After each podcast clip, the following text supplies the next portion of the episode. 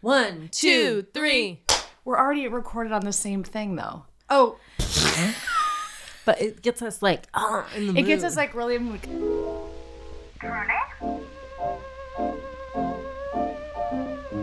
Darling.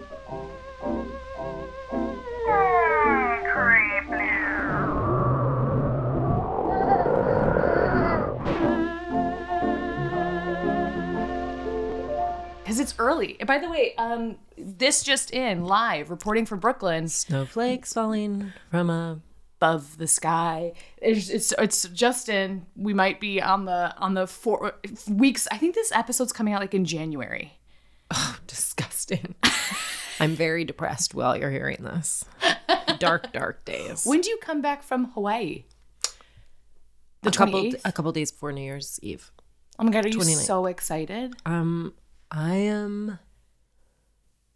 Yes, How does it feel when Ko is like Hawaii is my favorite place in the whole wide world? just fine. It's like I feel like he's smart. Um, I have to say that um, I I didn't tell you why we're going to the library later Yeah, tell me. to get the kids' passports because I booked a trip to Portugal.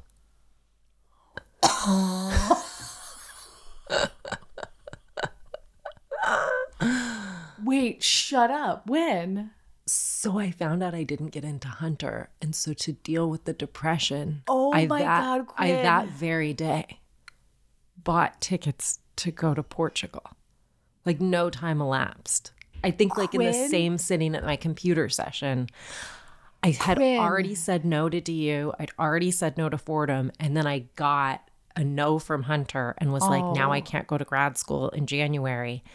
And how dare you? This has been my winter plan is to start grad school. And when it got taken from me and I needed a new winter plan, I had to solve it in the matter of minutes. And the way to do that, apparently, Apparently. was to purchase airline tickets To Portugal. to Portugal. What airline are you taking? They like one you've never heard of in your life. Tap Portugal? No, the Azores airline because it flies direct from New York to an island that we're going to be on for the full eight days. We're not even going, going to to the Azores? We're not even going to the mainland. Yeah, everything I'm reading is like it's just filled with hot springs.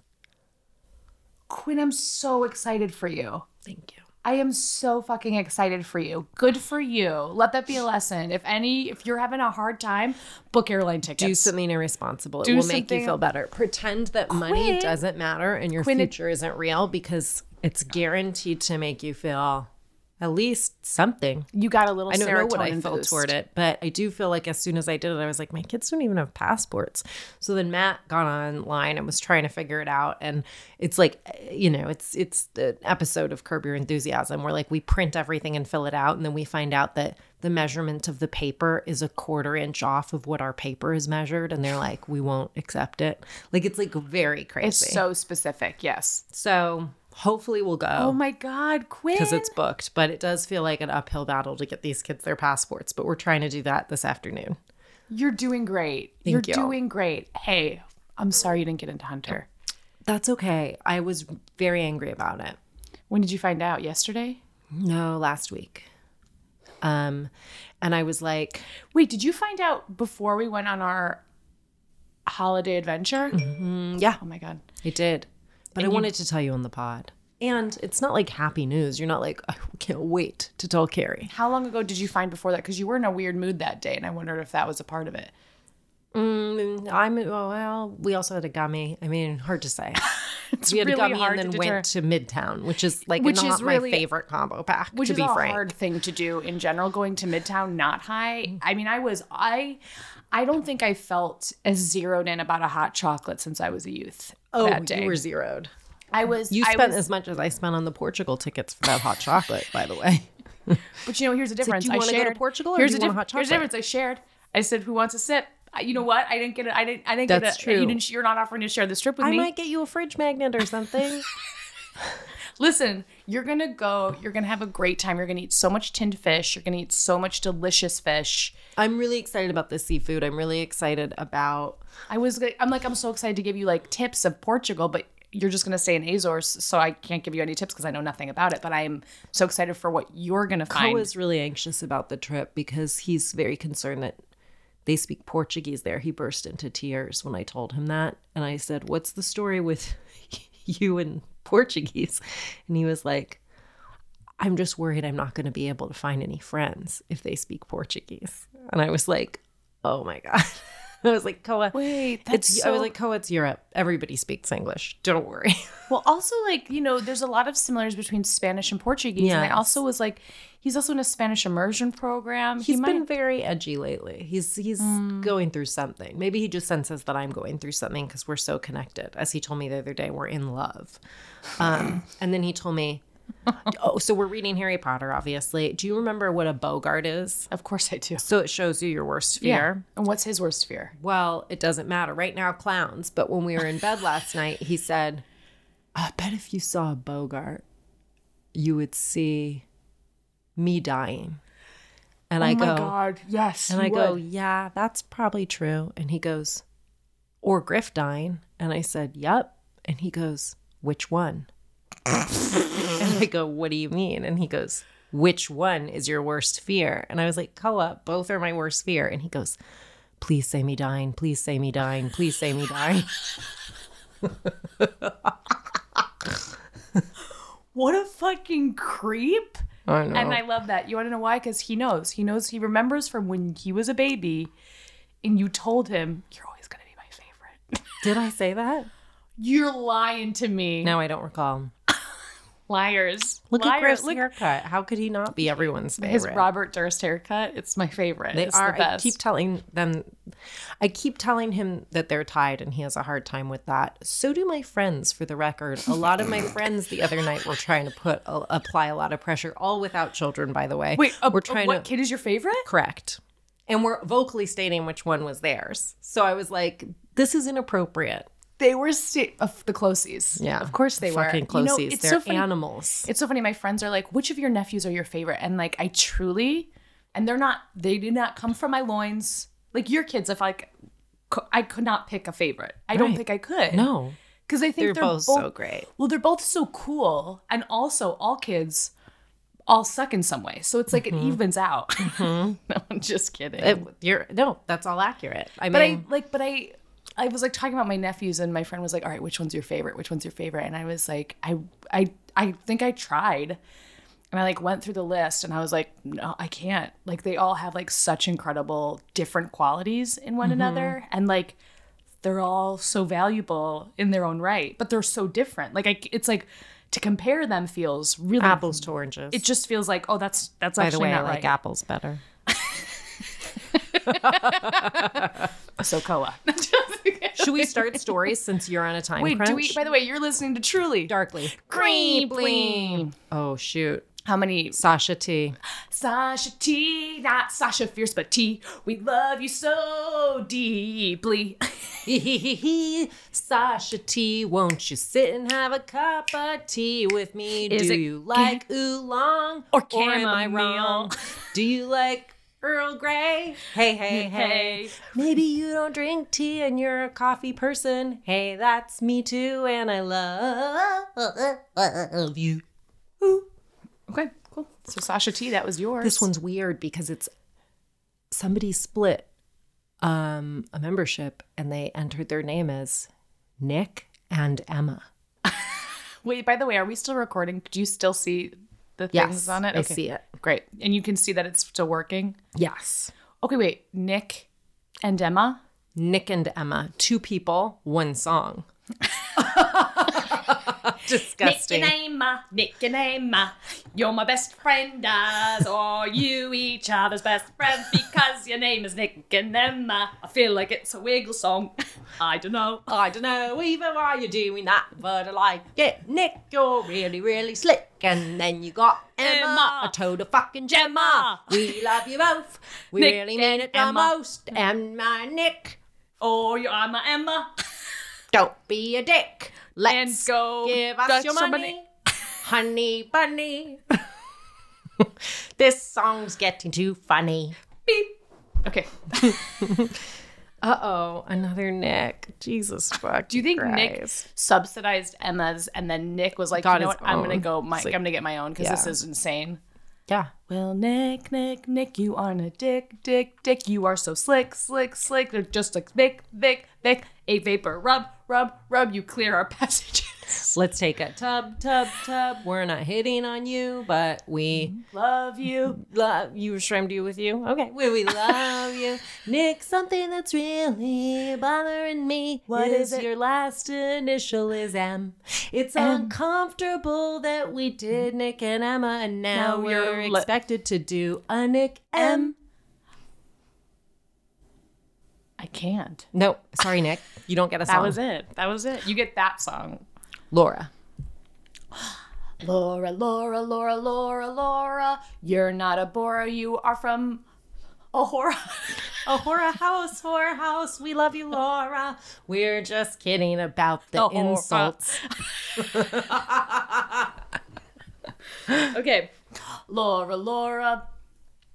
You love the flora. You're not a fauna girl. You are a Laura, which is an Italian word I don't know. Doesn't it mean my love or something like that? Happy Hanukkah. Let's answer horror. There it is. Laura, Laura. Do you need a menorah? Laura, Laura, we love you, Sora. We hope you have a great day. Yes. That's it. Done. Okay, great. Perfect. So, who's first? I be think- honest. Please be honest, Kerry. I think I. I think, think you're first, I think too. Oh. you're first. Wait, because I oh. think wait, is it odd or even day? Wait, wait, wait. Hold on, hold on, hold on. Hold the phone, folks. We got. Okay, so we're doing four even. You're first. Fine. God, I'm first. You know what? If we get it wrong, that's fine. You go first. Okay. Let me tell you about Mischele Lewis, 35 years old, from Florence, New Jersey. Everyone's favorite. A nurse. Love. Love to see it. So she has been married before. In fact, she has two kids, and she had like kind of a cruddy marriage. When it broke up, she goes and moves in with her mom, and she now is on her own with her two kids. Um, she finds a dating site online called establishedmen.com, Dot com. which, like, sure, I think you should be on it. Yeah. We love established, Established men. men. I should be on it. By the way, there's a new dating app where in order to get on it, you have to be like um uh endorsed by a woman. oh, I do like that. I really like that. And so like and then you can message just men running down the street saying, In- "Find a woman." Name a woman. Name a woman. No, but apparently you can also message the person that endorsed them and be like, "What's this guy's deal? Why is he single?" and then she's like, "I actually did that because of peer pressure. Get the fuck out." Do you know what I mean? Or it can be. be. like, and be like, "I love tampons," and you're like, "You're not. You're a lie. You're a fake. You're not You're a woman. phony. You're a fake. You're not woman." Tell me all about your tampons, and then I'll decide if And you then I'll love just- tampons. Yeah. How many tampons do you use in a day? How many tampons do you use at a time? Do you know what I mean? Like, Yeah, a, have you ever stuck two in? You know what I mean? Did you ever forget one and Did pop ever- another? I think we all have done that. Sure. That's why have. it's a And so I- test. it's a test. So I would say, but I, but it's like um, I think how many tampons you use in a day is How a- many tampons are buried in the depths of your body? Yeah, have you lost a tampon in your body? and I think if they answer Then correctly, go woman. take them to the hospital. Yeah. Um, it's really dangerous. Toxic Toxic shock is not a joke. Yeah, no, and that's why I'm a I'm a menstrual cup kind of gal. Meets a guy on the site. Name by the name. Establishedmen.com. What's Uh, his name? it's this, this established man is named Liam Allen. Um, and their first date is they sit down for coffee and they talk for hours and hours and hours and hours. And she's like, not bad, getting good vibes. How established. Chitty chat some more in the days um, to follow and in the weeks to follow. And she starts to learn about him. He's never been married. He doesn't have kids. He was born in Jersey like her, but he then grew up in the UK. We love an accent. Um, he has like, a nice he- house. He grew up in Jersey and he has an English accent that's weird.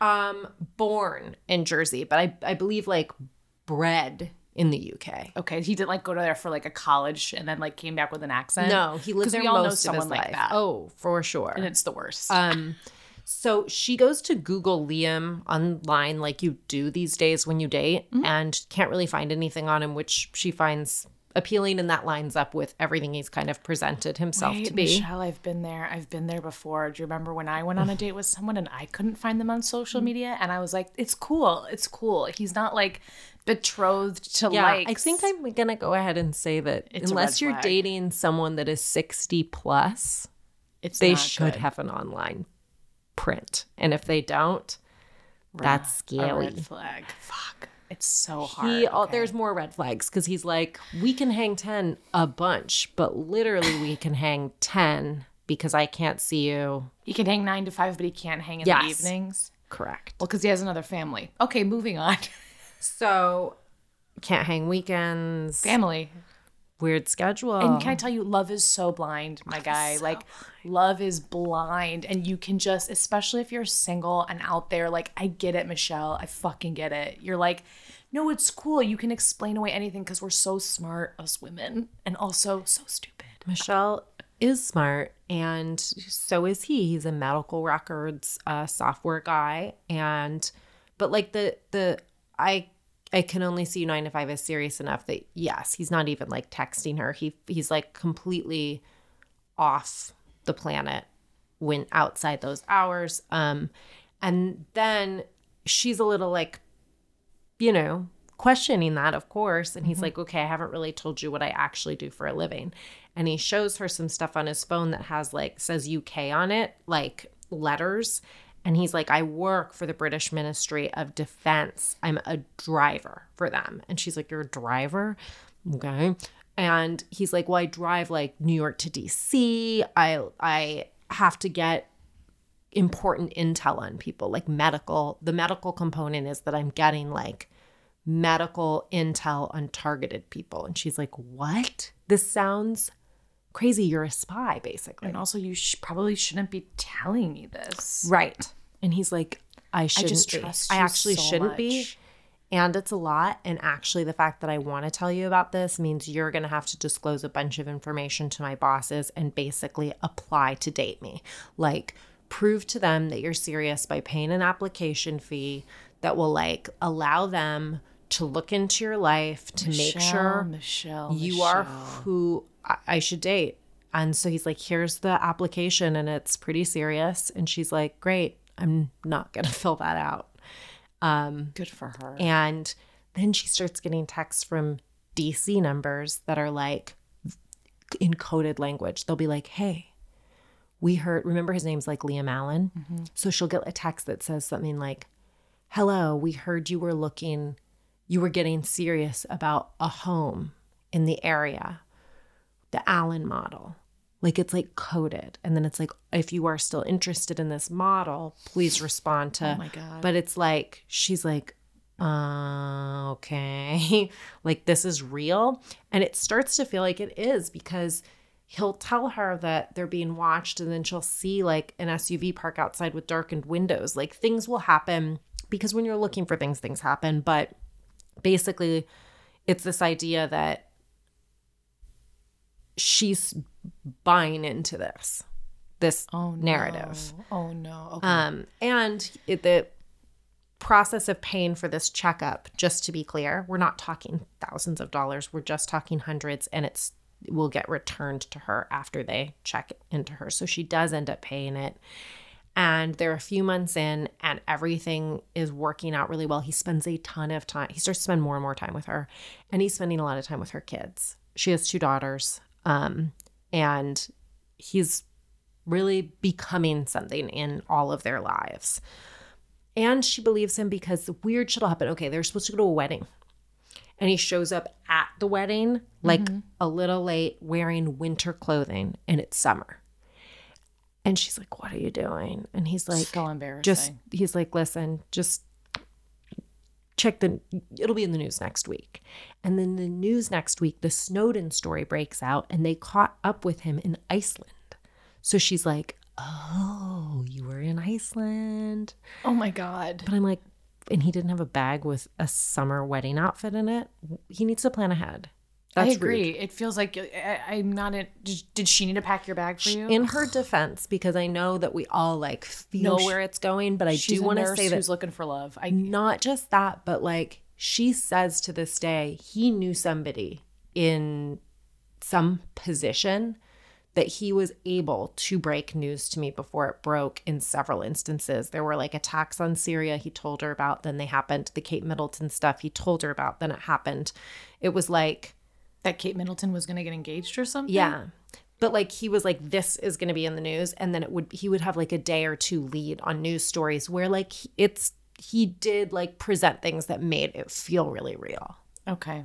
Um, and I think that's important to say because Mischele Lewis were all like, "How did this happen?" No, I know why it happened. I again, I get, Okay. I get it. Well, so his handler calls Mischele and is like, You don't know the half of it. He was like a huge part of going after bad guys after 9 11. Like, he's a very not dangerous person, but a person that's been up against a lot of danger. And so then when he proposes to her, she accepts. They become engaged. It gets shitty after they get engaged. He starts showing up less and less. Then she finds out she's pregnant. He's not excited about it. He's like, ooh, like kind of like just it's everything is falling apart. One day he's left his wallet out. She goes through it. She sees his ID. Guess what? His name is not Liam Allen. You got it, girl. Um, so she's like, William Allen Jordan, who the fuck are you? Looks him up and is like, You have a lot about you online. Like that you had served prison time for bigamy and fraud, that there's a child molestation conviction, and that there are a billion exes that are like, This guy is a con artist. So his first marriage was to a woman named Mary Turner Thompson, who was in Edinburgh. Heard of it, Gary? I have actually. It's interesting that you mention it. I was there this summer doing a show. All right, all right. Didn't want me to He go deep told- into the dark, did you? He told her that he was from America and worked in IT. He spent a lot of time with her. He spent a lot of time with her older daughter. She felt like he's away too much. Same pattern of like, why is he away? She ends up tracking him to a house and looking in and there's like a yard and there's kid stuff in the yard and she confronts him and is like I saw your other house. Like I know you have another family basically or like a family. Mm-hmm. And he's like well actually I work for the CIA that's a safe house. Everything there is like a prop even the family. Like the fa- that's an agent. Like you saw me with another woman. That's an agent. She's supposed to pose as my wife. And he shows her his communications where he has like CIA uh, emails that like show he's from the CIA. He's like doing the same thing, but like instead of MI6 or UK, it's all that's so gross. And like has other agents call her. Like there's all these other people that she speaks to that verify it. Of course, not in person, but either via email or, or like on the phone. And it's like Mrs. Doubtfire. He does voices, you know. and they get engaged and he postpones their wedding and they have a kid and they have another kid they have a little girl and a little boy and then he's like this is really dangerous because the insurgents are after me and i don't want our kids to get kidnapped just to hurt me what we need is to pay them off so she like sells their house and drains their bank account and gives him all this money and they're married for four years and then she gets a phone call in 2006 from a woman that says, Hi, I'm the other Miss Jordan. Did he by any chance tell you that I'm an agent posing as his wife? She's like, Yes, he did. And she goes, Yep, that's what he told me about you and your kids, that you're an agent posing. And I've been with him for six years. oh my god. So that she's like, I'm not his first wife. His first wife was Julie Cunningham, and they were married in 1992. And I did read somewhere that he also slept with his first wife's nanny and had children with her. Oh, I should say most of this is from goodtogo.com and NBC News and an NBC doc special that was on it um, that I can't remember the name of, but Oh my god. I think it was called the, like the other Miss Jordan or something great like that. That is so and this is like and okay, we're only at like that we've had like wife one nanny And, like, we have babies these two galore. fake babies galore. Oh my right? So like Mary Turner. Thompson, this woman that just got this call, she's like when she when interviewed about it, she's like, this guy's a sociopath. And if he goes to prison, when he leaves prison, he's going to tell people that during that time, the reason he was off the grid is he was on an undercover mission. like, I just, I know him, and like, this guy is going to keep doing this. He's going to use it. And so she becomes a motivational speaker and she's an author. She writes this book, The Other Miss Jordan, and she writes a book called The Bigamist. And she has to write The Bigamist because after The Other Miss Jordan comes out, more stuff keeps happening, more information keeps getting revealed. So The Bigamist is like, I got to rewrite this because holy shit, like it just doesn't stop end. But she's amazing. She's very like in support of all the victims. And there are many victims, not just of this kind of thing, but of this particular person, because in her book, she says there are 13 kids by six different women. oh my god. He had god two wives and five fiancés in one single year in like 2005. Very busy year. He had four children one year by three different women. Oh my god. And like, you know what? There was a comedian that said this. I think it was Sara Pascoe, who's a UK, but she's like, you know how we talk about like the, you know, the the the domestic labor split up between women and men, right? Mm-hmm. And in like I would say traditional makeups, it's like, you know how you know that women do more work around the house is that men have other families. like, like, like you these women are a like, double life? Do you know what I mean? Though, like these women are like making sure the kids are taken care of, making sure they're taken school, making sure there's Yeah. dinner, making sure there's food on the table, making sure there's groceries that are shopped for. It's like that's that's how much work women do at home. Is that men have other fucking families? Like this guy had two other families. Let at it be the a same lesson time? to everyone. I'll Make kill. them mow the lawn. It's better than getting a second family. this is insane but also he sounds like one of those people that just what are i don't know what they're called but those men who just want to like procreate and get spread their seed like that's he feels like a compulsive I just don't think he, yeah, I don't even know if he cares about that. What I know is that it's really good that Mary has all this information because now she's in touch with Mischele Lewis and she's able to help her understand the big picture. And she has to make a really hard choice. And Mischele decides to get an abortion. Listen we love a pro-choice here in this family We do. we are we are pro-choice and i think you know One of the knowing what you know knowing what You you know don't she has know- two other kids too Remember that I said the child molestation thing? yeah So I part of his charges that. is that he failed to register as a sex offender in 2006 when she looks into this and she's you know has having mary's help it does turn out that it was one of his victim's daughters and that she's the same age as kid. mischele's kid and and they were never alone but like michelle is like oh my god that is so just absolutely plowed over by this. So she's like, fuck you. I'm going to plan a way to fucking stop this madness. Fuck you. So she starts trying to get, like, gather paper evidence, emails, bank statements, t- saving all her texts and her photos and stuff. And she confronts him and records it like you know who who's mary um and he's like mary who? And she's like oh your other wife. And he's like oh you know? And she's like yeah i know everything.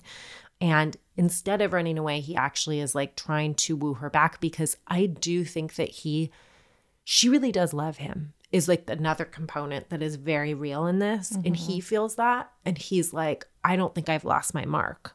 I can still get this woman is my belief. Like mm. i think that he sticks around because he's like this isn't the whole story. I'm still going to get some money off this person. She starts to wear a video camera to try to Wow. get this evidence against him and she'll go meet him at coffee shops. She only ever meets him in public places to be safe but she records all their conversations and she like does things to really call into question. Like she'll show him a picture of a bunch of the kids that he's had and he'll be like i just really can't connect to that because um i don't know I, there's nothing i can what can i do about that like he's so doesn't there's no taking responsibility. It was so fascinating because I was able through this documentary to watch these conversations, like actually watch the confrontations, which is amazing Whoa. because it's watching a con artist in motion. The way that he speaks is so circular, where you would say something like, The sky is How blue." could you do this? Do you know how I feel? And he would say something like, And of course you feel that way. It makes absolute sense that you would feel that and you don't know what's going on and that's challenging. So there are many unknowns. Like the way he speaks he's not saying anything but he's like validating validating validating but while all at the same time never once Admitting guilt. taking responsibility it's so twisty. Wow. like he speaks in these twisty ways where you're like oh fuck. In march 2014 she goes to the police and she's like we got to get this guy I'm going to help you. Here's everything I have. And they're like, okay, let's use you as bait. Fun. So she calls to meet fun, him somewhere. fun weekend. Fun weekend plans. Yes. So she calls him up to meet him somewhere and she's in her car and he's like, hang on, I got to go into this store. And she calls the cops and is like, he met me. He's here. You need to get here now. He's in the store. And she's scared because if he comes out of the store and gets in her car, it, it kind of puts her in danger, right? That Yeah. if they come to get him and he's in the know what he's vehicle with her, of, yeah. she has no idea. And as he's walking back to the car in like the nick of time, while they're looking at each other, making eye contact across this parking lot, the cops swarm in and arrest him. And she's, it's a mixture of her being, people can be so many things at once, right? And she's very sad, scared, but also empowered in this moment. And Yeah. she's talking about just like not losing eye contact because she has that feeling of like, it was me, Yeah. motherfucker. Yeah. I don't He pleads her. guilty to scamming her. And at the sentencing, the judge says, You are a con man, a convicted pedophile, and a bigamist. You are an inveterate exploiter of vulnerable women, not just financially, but also emotionally. And he only faces three years in prison, of which he won't fully serve all of them. I think he serves like two and a half. So the whole thing is that Mischele's like, this isn't enough. And this is where it gets like kind of interesting just in terms of laws. She's like, I really feel like this was a sex crime, that this is assault. And it doesn't really hold up in court. They can hold him for all these other things. But so she goes to like a local lawmaker in New Jersey and is like, it should be illegal to like trick somebody into having sex with you. And this is sex by fraud. Yeah. And rape by deception. Exactly. So the assemblyman is like helping draft a bill that they're trying to pass.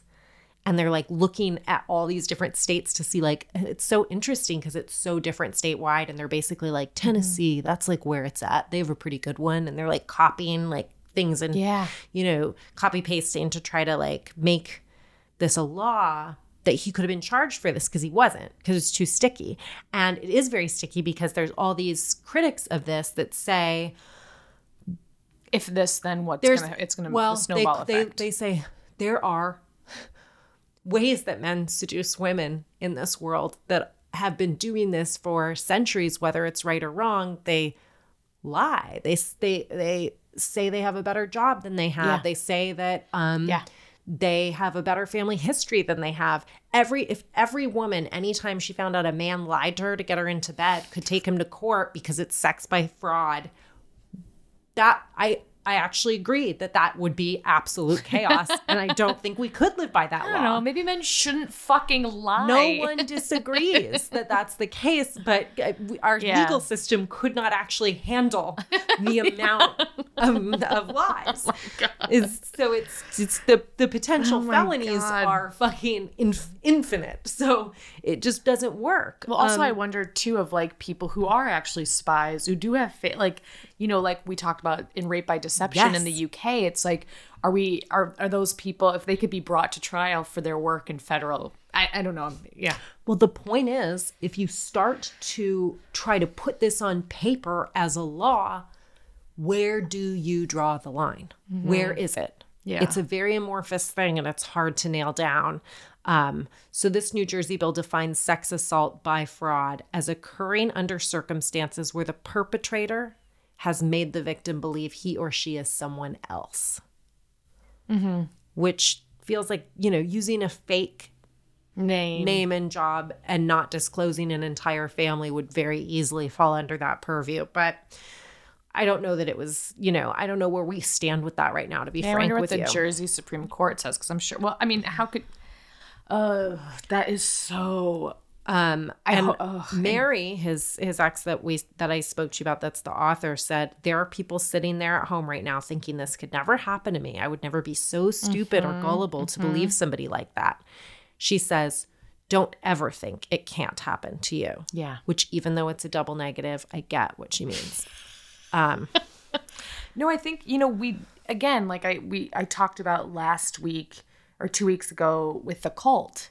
You know it's like it's when you get in these relationships you have these people who convince you and you are desperately seeking the truth or you're trustworthy or you want so badly for it to be the truth. I think it's every time we cover these type of relationships, cults, cons, like it just feels to me the lesson is it can happen to anybody. Sure. Absolutely. And that's the lesson you should get from it because these women were smart women, authors, nurses, you know, they and they were people that uh were responsible parents that are doing their best to look for a partner that is somebody they can bring into a family. And this guy lied to them every step of the way and, and went to great lengths. And after his two and a half years in prison, he got out. I read that there's some verifiable proof he's still scamming women today and that his whereabouts are unknown. Why aren't these But he was deported to the US. Shit. Um To the US? to the Oh, US. because he was born in the he was born in Jersey. Or, he was yeah, born he in was born in Jersey, Jersey, but he was doing a lot of his Fuck, whatever. we got him. God damn it. Basically, I think he's here and I think he's on dating sites. It's uh, why aren't dating sites? Why don't we have like face recognition? Can't tech be like this guy has oh been oh my convicted God, I love of that idea. If there's one valuable thing we could do with that, it would be totally use his face ID Get and say on it. get off of here. We don't want you here. we don't want you. We don't want you. You're not welcome. That is wild. Wild. Oh, I've been looking for a good sex by fraud case to bring to you because ever since you did yours, I think it was a topic that fascinated us. and you were like, I still, I got to tell you, there is. I I watched a documentary, and I can tell you, in a couple weeks, I should do that story. Um, it was really, it was an interesting. I feel like sometimes fraud cases, con man cases, are sometimes hard to talk about because they're so, oh God, like, but oh, you up. Ooh, it gets me so mad. Like as you're telling the story, I just watched this documentary. I'm like, should I do that story? But I, I get, I got to do more research. Anyway, um, Quinn, you told that story so well, and that was a wild story. And thank you for sharing. You're welcome. Okay, so I got my information for my story from Wikipedia, the Californian, um, Bakersfield, KGET, the Cinemaholic, Turn to 23, and Murderpedia. This is a story of Vincent Brothers. It is 2003 in Bakersville, California, and we're going to talk about Joni Harper. Joni Harper is 39 years old and she's married to Vincent Brothers. Um, the two of them have three kids together. They have Marquise, who's four, Lindsay, who is two, and they just have a newborn son named Marshall, who's just six weeks old. Joni, she works for the Bakersfield school system and she's also a Division 1 basketball official. So she's very into sports and she's beloved by the community. She's really active in her church and she they she is loved there. She's just like, you know what? Mm-hmm. I'm going to say it and you know what's going to happen. When she walks into the room, her smile lights it up. Lights it the fuck up. A 100 watt smile. She has a 100 watt smile, and we know where this is going. Her husband, Vincent, or no, well, okay, it's a little confusing because the two of them, they ended up getting married in 2000, three years before. But after they got married, Vincent was caught cheating on her. So in 2001, she actually had the marriage annulled. But by 2003, they are remarried, and then Joni has given birth to their son Marshall like six weeks ago.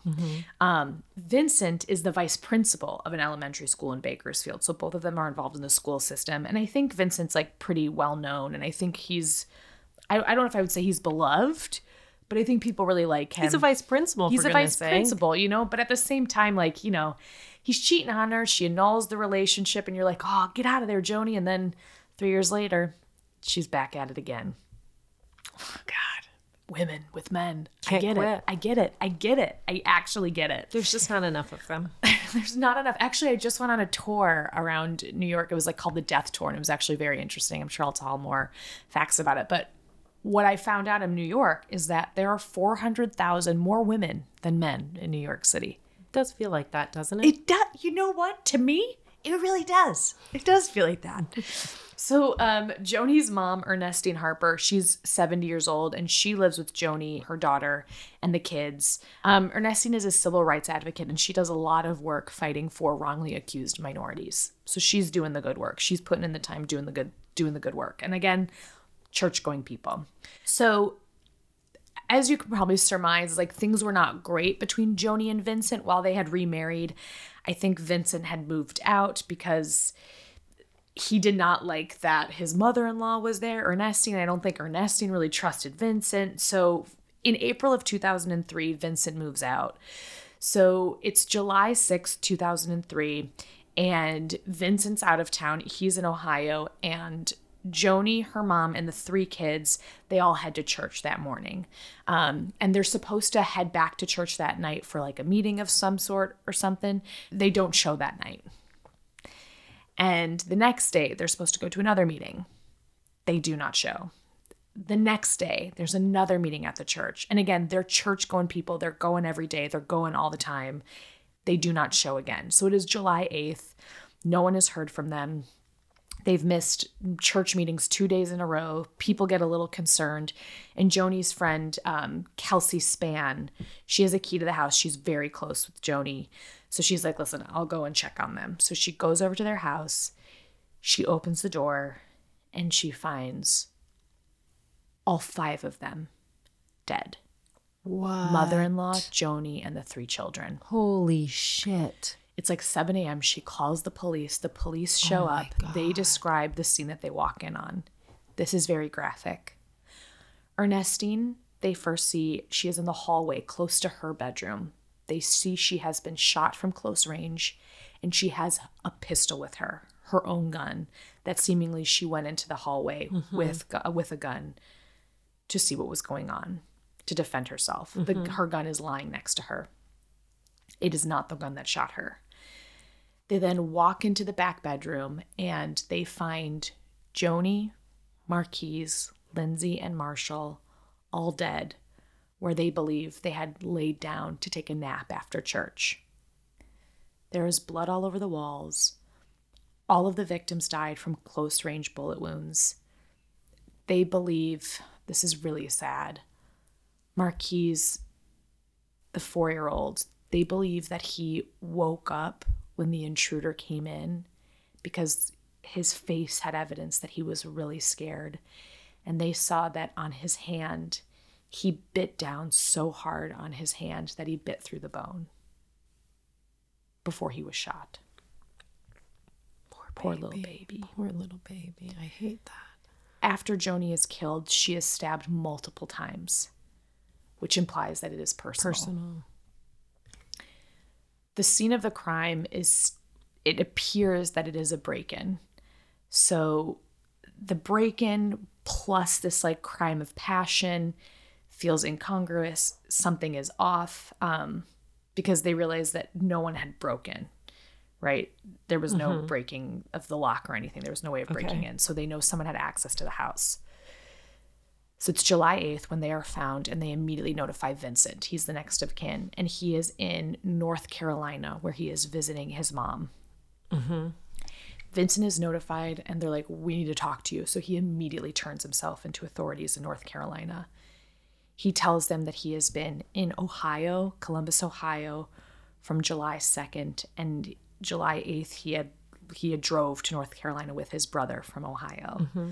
So he has shown receipts from the times that he is there the entire time. His alibi is pretty solid. And so the police are still trying to figure out who could possibly have done this. And they still, while he has an alibi and it's pretty airtight, they don't trust him. They don't trust him one bit. They see that he did, in fact, fly from California to Ohio on July 2nd. And, um, but then they start interviewing people around the house. And a neighbor had said that she believes she saw him around the house around the time of the murders, which is bizarre. Also, our eyewitnesses, our eyewitness mm-hmm. testimonies to be mm-hmm. fully believed. They see the receipts were during the time of their murder and they were in Ohio. So Vincent returns to LA to go to the funeral. Well, yeah, to go to the funeral, but the memorial he let me go back. Vincent returns to LA on July 11th. And what's interesting about his return is he does not attend the memorial service for his hmm. family. But he does attend their funeral on July 16th. He is still the only person of interest in this crime. The police are like, there's nobody else who could have wanted to hurt her. Yeah. It doesn't make any sense. It's clearly so personal. So they start looking more into Vincent and they uncover affairs and they they see that they were not living together and that he had a lot of affairs in the past and that apparently Joni had threatened leaving and trying to get custody of three kids, which now they're adding motive to him and they're mm-hmm. like this guy's got to be involved somehow. So then they start to do a deep dive on these credit card receipts. They look at these credit card receipts and they match them to store footage and they think they see him. But what they realize is that these credit card receipts were obtained by his brother, Melvin, who had signed Vincent's signature. And when they look at security footages, when they they look at the security footage, they see that the person in the store Isn't him. is not Vincent. It is his brother Melvin who was using Vincent's card. And Melvin confirms this. I don't think Melvin was even trying to like cover for oh, him. Oh, really? But as soon as they like start digging, Melvin's like, "Oh yeah, those that was me." He mm-hmm. like gave me his credit card to use when he was in town. And then Melvin starts to go, "Well, yeah, no, he actually he came in July 2nd, but I didn't see him for a couple days until he picked me up on the 8th." And the police are like, "Huh, that's really weird." but and I know he was in town because he said it. and then his and then Vincent's excuse is, "Oh, I was with my other brother, Tony." During that time. And the police are like, "You know what? I actually I don't believe that." So the police get a warrant to look at his rental car that he rented from Columbus and then he drove to Charlotte. Mm-hmm. And so they take a look at the car because yeah, they take a look at the car and they look at the mileage and they they notice that there are about 5400 miles on the odometer that are unaccounted for. And so they're like, that's really suspicious, but is it enough to convict him? Is it enough to charge him with these murders? I wouldn't like, want to go to court with look at this, look at these miles. That's not great. it's not great. So then what they do is like, we need more evidence. So they take a further look at the car and they look at the radiator, they look at the inside of the car, and they realize there are all these insects on the radiator. So they have a forensic and the anal- they have a forensic analyst test the insects. They find I thought you were going to say interview the insects. they interview the insects and they're like buzz buzz buzz and the buzz is like buzz buzz buzz and so they get them get them. so they have a forensic analyst test the insects and they find that the insects found on the inside inside of the car are native to states west of the Rocky Mountains. Unreal. This is very cool. And so now that plus the mileage Got it. is now putting him there. there at the scene of the crime. And they also do have that eyewitness who says, I think I saw him around the mm-hmm. place. So again, they're like, none of these could stand alone, but together they're like, oh, we have a picture. We have a motive. We have how he did it. Let's go. We have no one else. Let's fucking go. So again, they think that on July 2nd, he goes to Ohio with the plan of having an alibi. He then, on July 3rd or 4th, he drives to California. On July 6th, he murders his entire family. He drives to Ohio on the 7th. On July 8th, he picks up his brother. They go to North Carolina to visit his mom. And that's when Joni and the kids are found dead, and he turns himself in. He is not arrested for the crime until April of 2004. So the date of the crime is July 2003. Almost a year later, he is not arrested.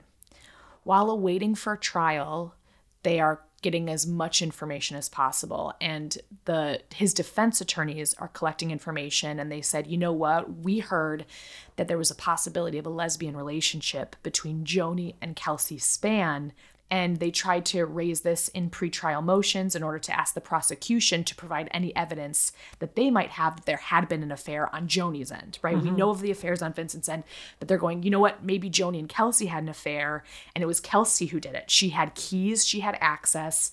Um, and so the defense is trying to do this on Vincent's behalf. While Vincent is in jail, he writes a letter to the publication The Californian.